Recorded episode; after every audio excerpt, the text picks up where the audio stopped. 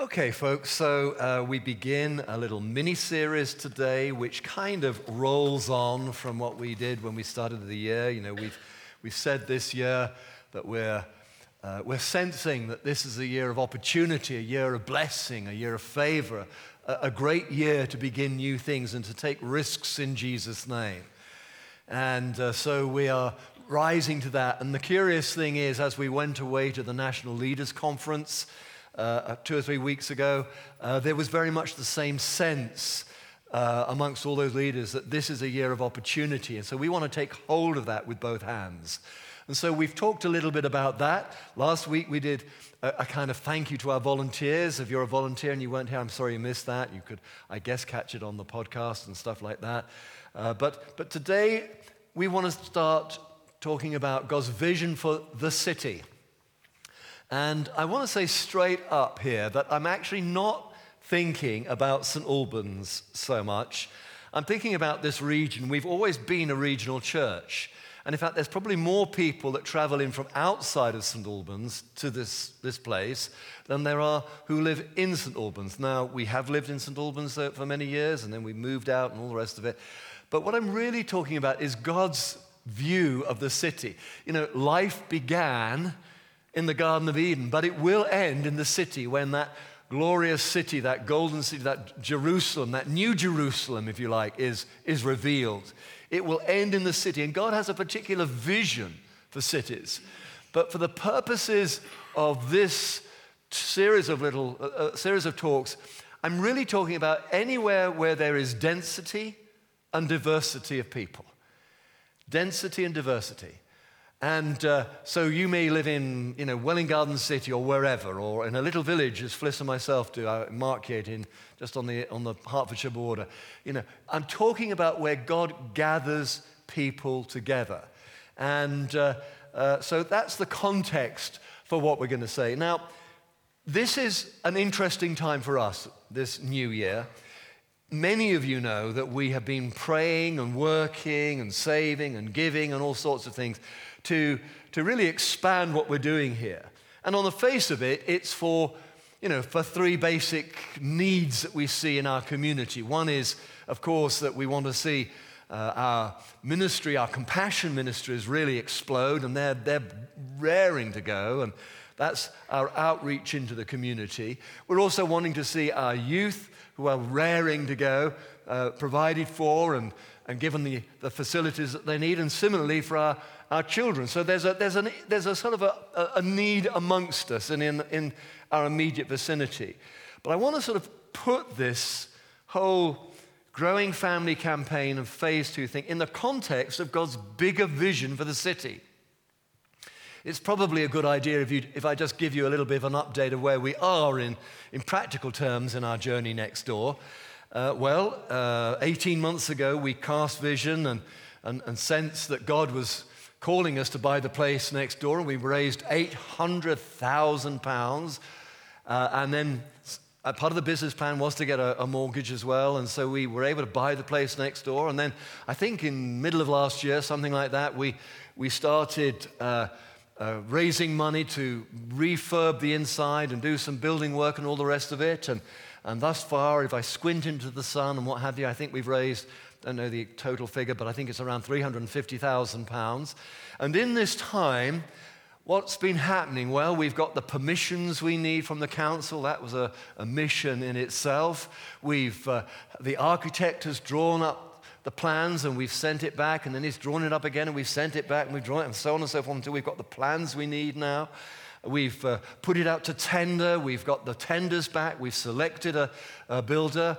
Since I last mentioned this, we've done all the due diligence stuff, and that threw up some issues, just checking that the builder isn't going to go bust or run off with our money and all those kind of things that we have to do because we're a registered charity.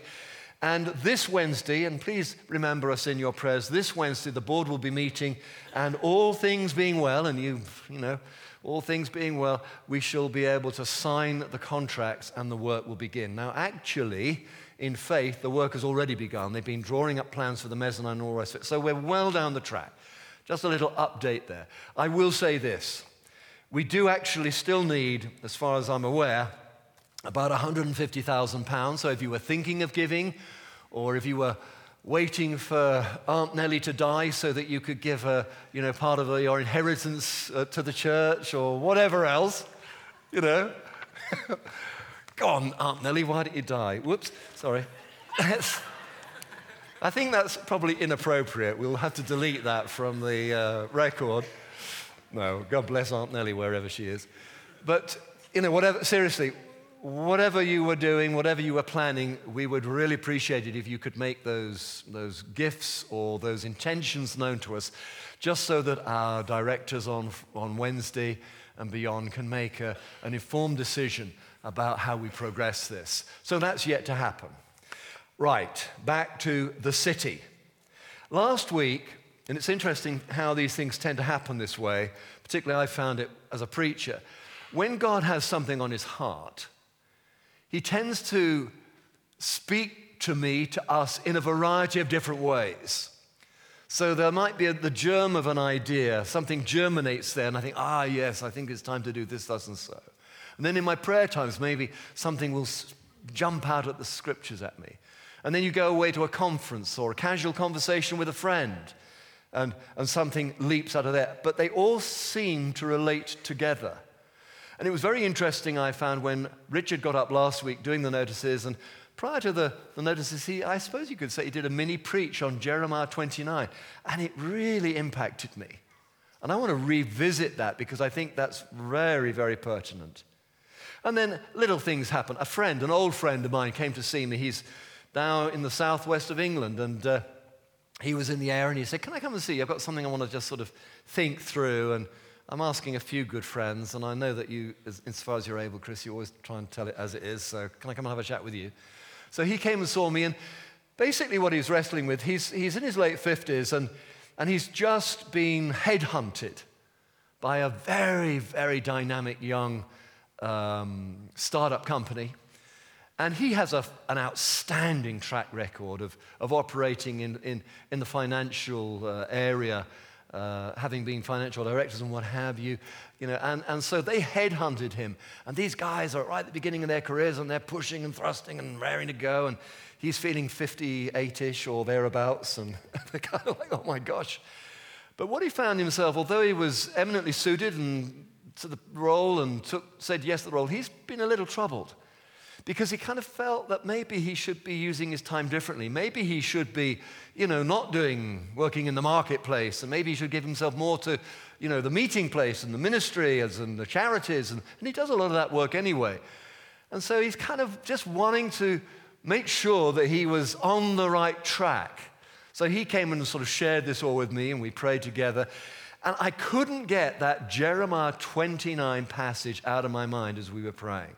So I said to this friend, you know what I have in mind? Jeremiah 29, when Jeremiah says to those who are going off into exile, he says, look, settle in, you know, build businesses, you know, get married, you know, build houses, settle in. One day God will bring you out of it, but for the time being, don't resist it, go with it.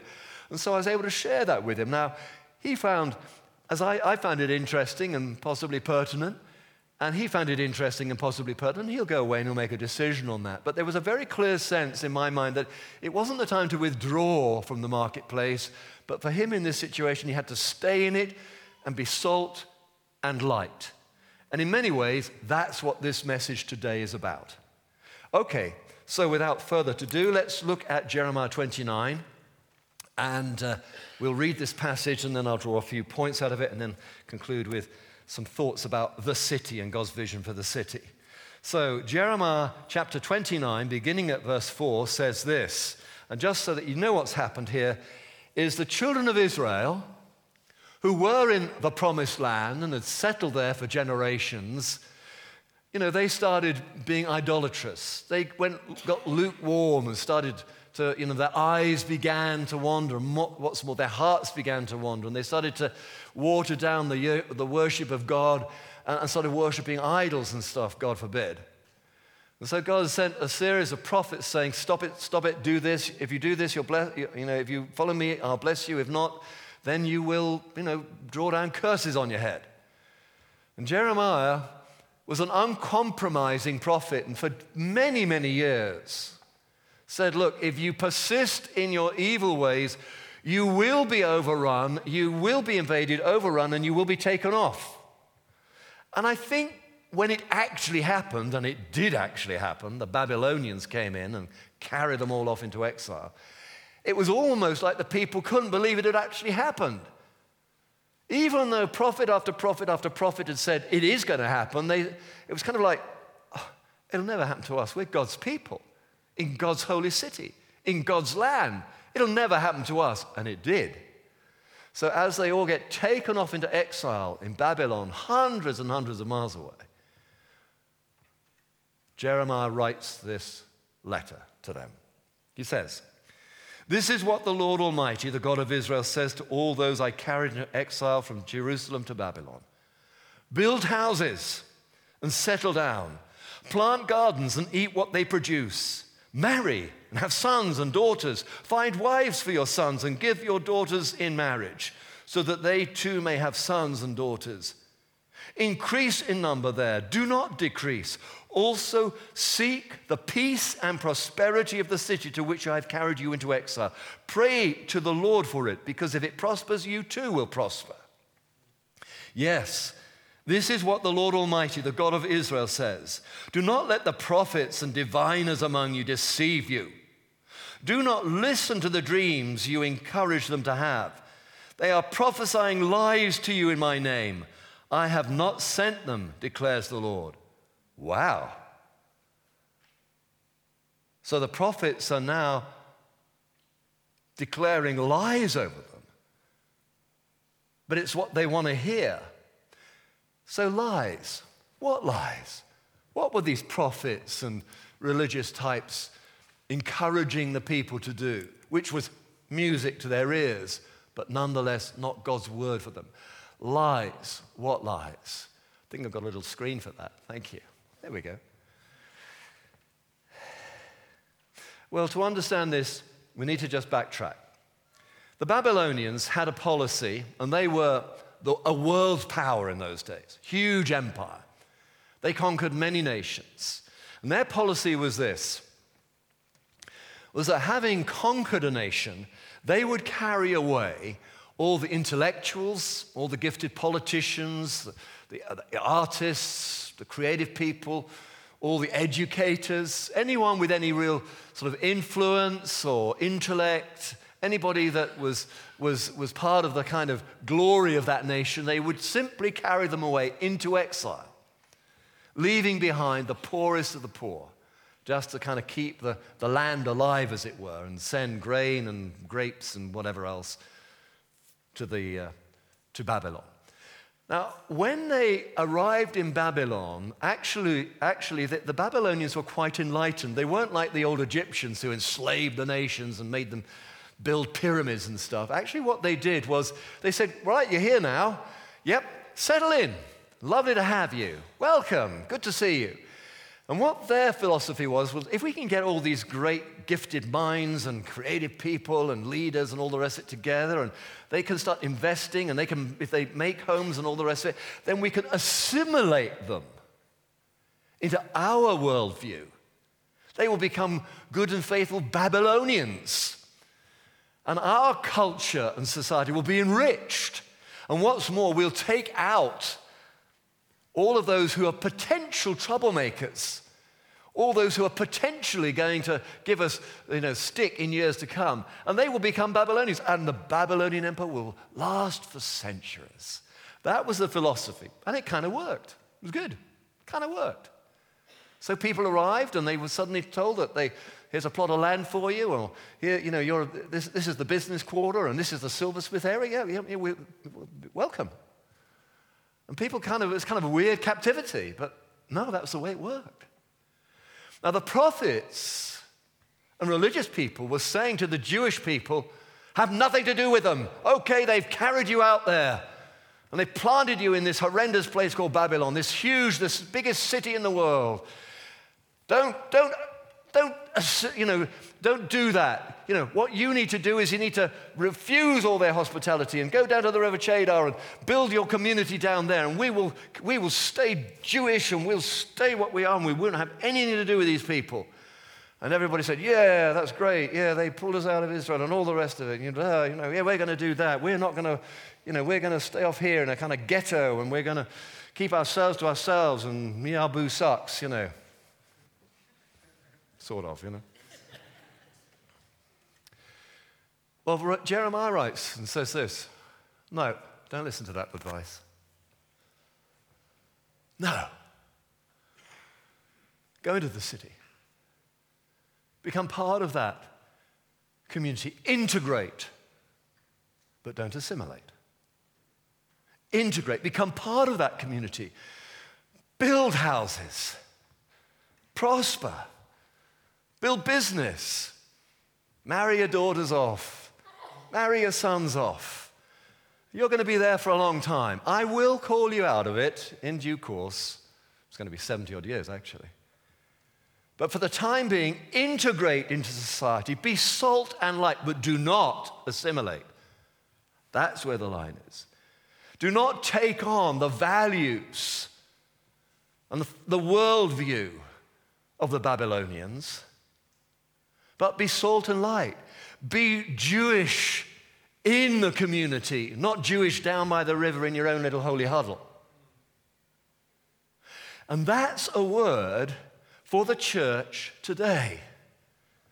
We're not called to be little holy huddles off left of center. God calls us to integrate into business, to integrate into education, to integrate into research and science, to integrate into the medical profession, to integrate into retail, to integrate into colleges, to integrate at the school gate.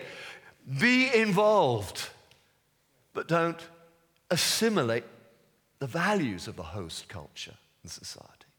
Because you, brothers and sisters, are salt and light. We are incarnational. That's what Jesus Christ did.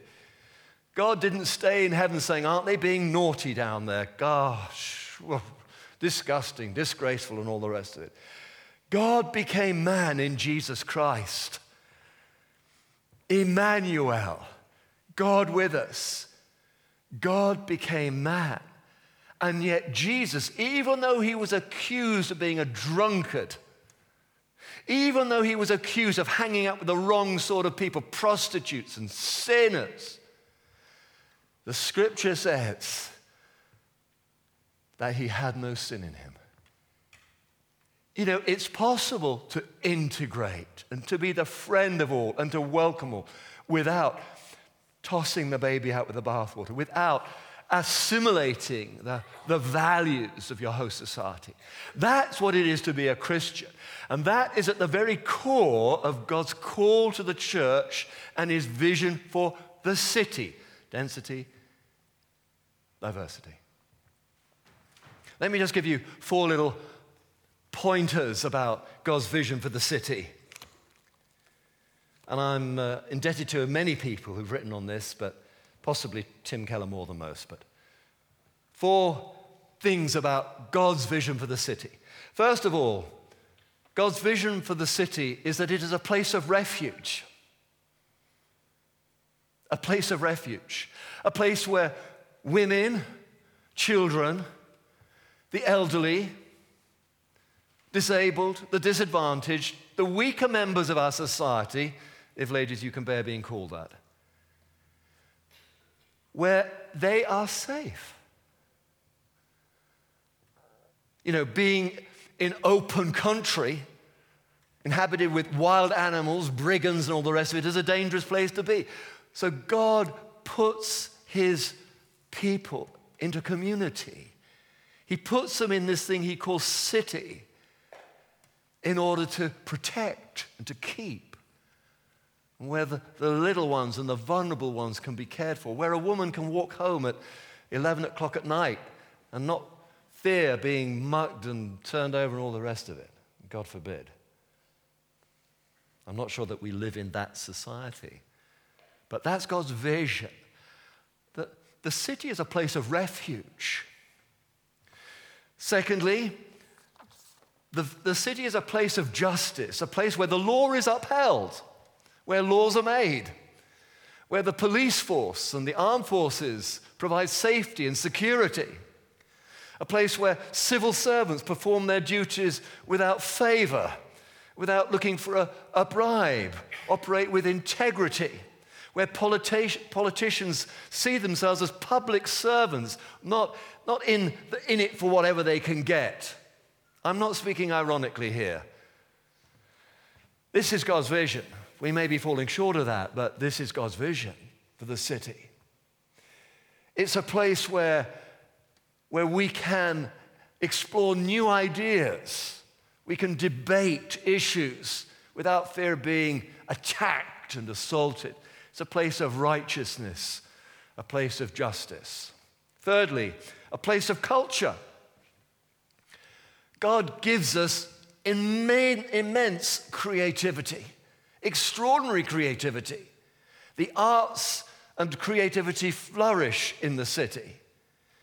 It's a place where songs and dance, a place where there's sport and recreation. It's a place where, and I'm going to include this in this category, if you will, education flourishes.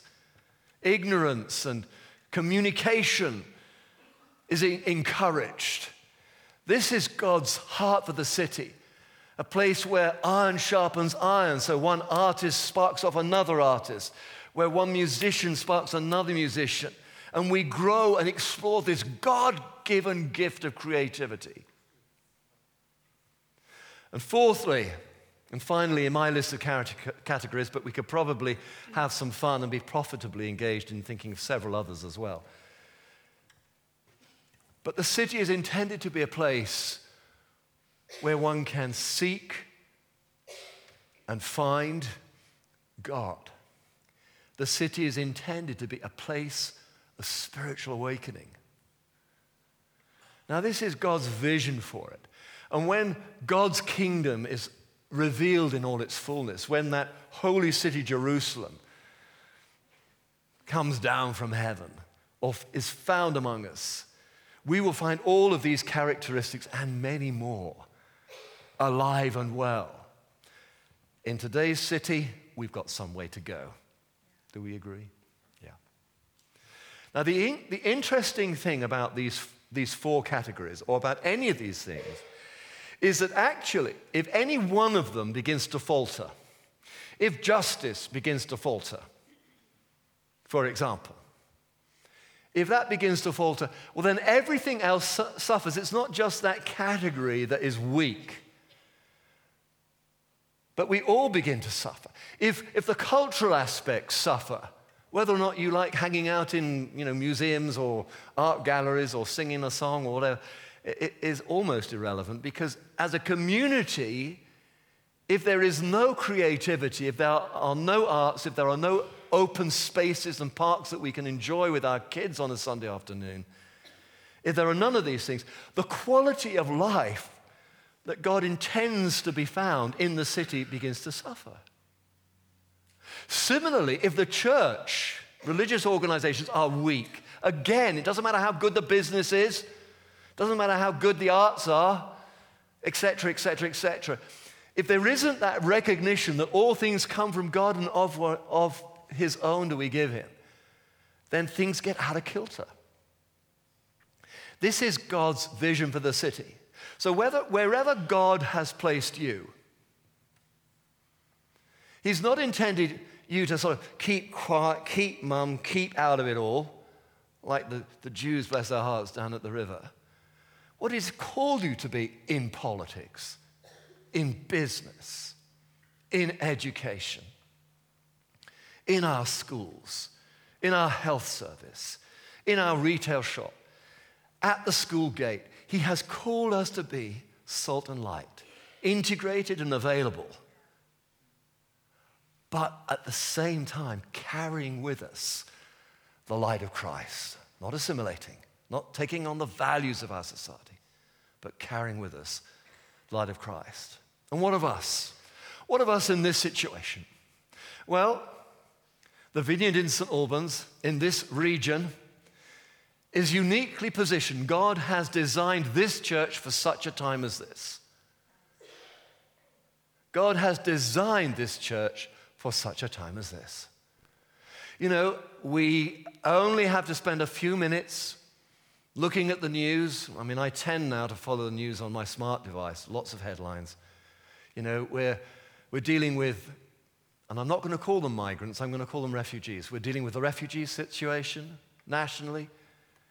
We're dealing in our particular vicinity with the impacts of our social policies that are really hurting the vulnerable.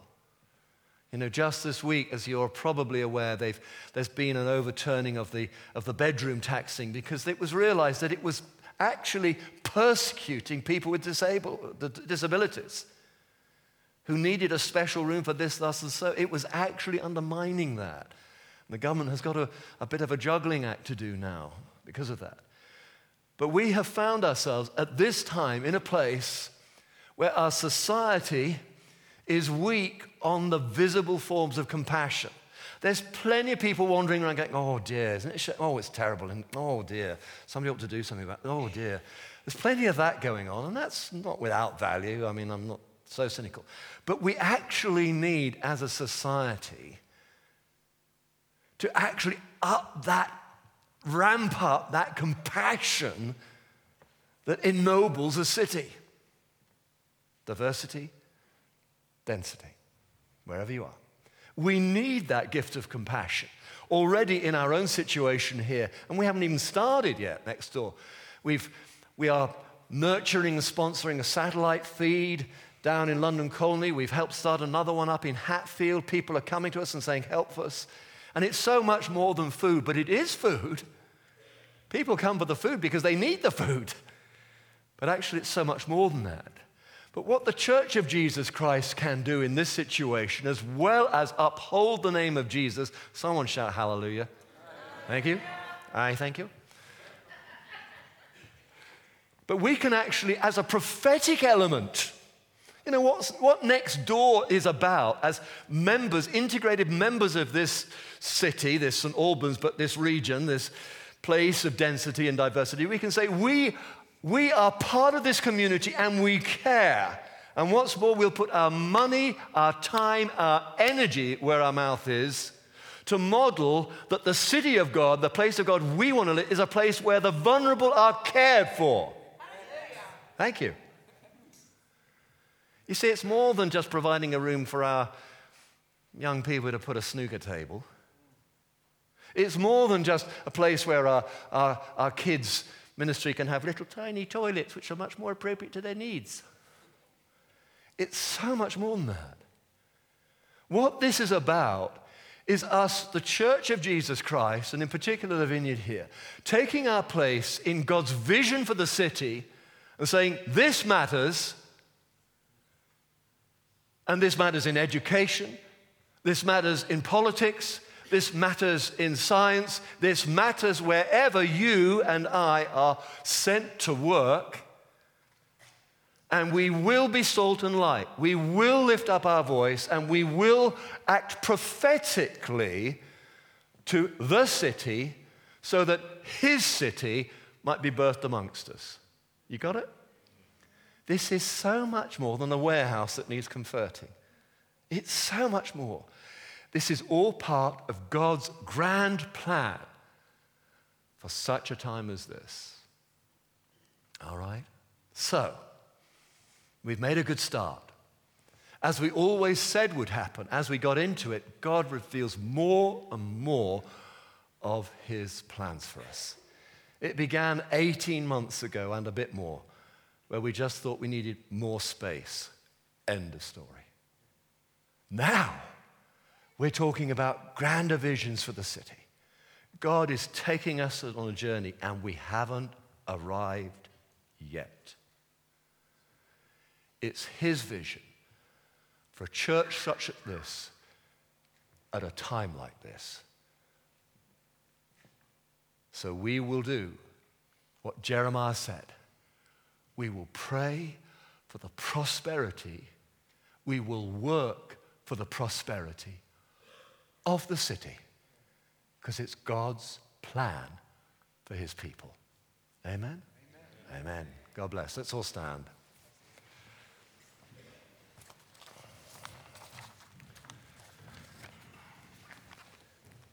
Father God, it's such a humbling thought that somehow or other, it seems like by accident as far as we're concerned, but we've been caught up in your plans.